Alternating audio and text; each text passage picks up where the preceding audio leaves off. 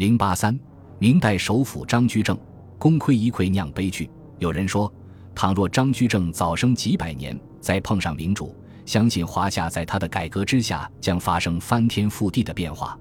明史当中记载的张居正是这样的：居正为人，其面秀眉目，虚长致富，勇敢任事，豪杰自诩。然臣身有城府，莫能测也。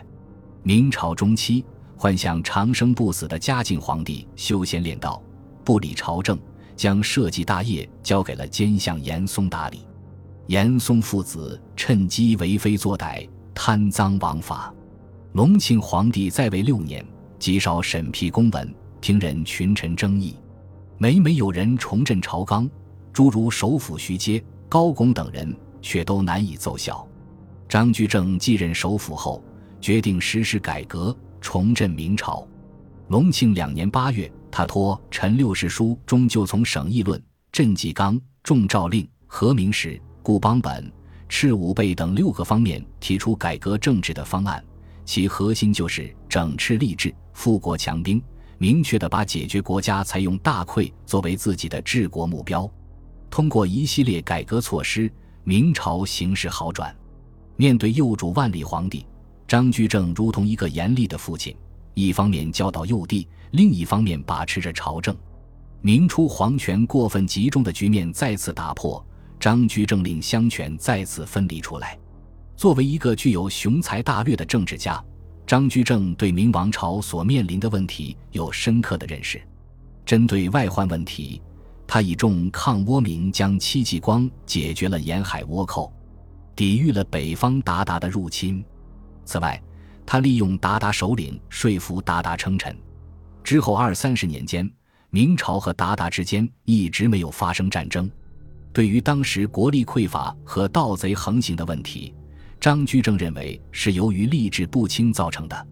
张居正很高明地把了国家的脉象，于是，在万历元年（一五七三年）十一月，张居正上书对官员实施考成法，以便明确职责。张居正在施行考成法时，还将追收赋税作为考成的标准。一时间，全国各地官员因无法缴纳赋税而遭到降职处分，由此官员们再也不敢贪污受贿。然而，对官吏的管理限制势必损害官僚豪强的利益。不管张居正的改革多么成功，但他始终是地主阶级内部的改良运动。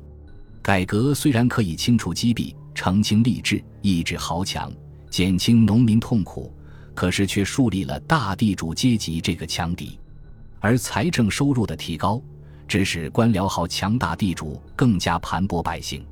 张居正死后，神宗万历皇帝废除新政，国家朝政急剧败落，危机固态复萌。不仅统治机构自行解体，各种社会矛盾交错而起，而且国家库藏被耗尽。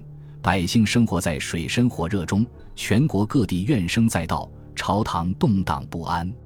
一场轰轰烈烈的改革成果轻易的被破坏了，这究竟是张居正的悲哀，还是大明王朝的悲哀？寻根究底，是体制的弊端造成了改革的悲剧。而对于张居正本人，历史上也是褒贬不一。本集播放完毕，感谢您的收听。喜欢请订阅加关注，主页有更多精彩内容。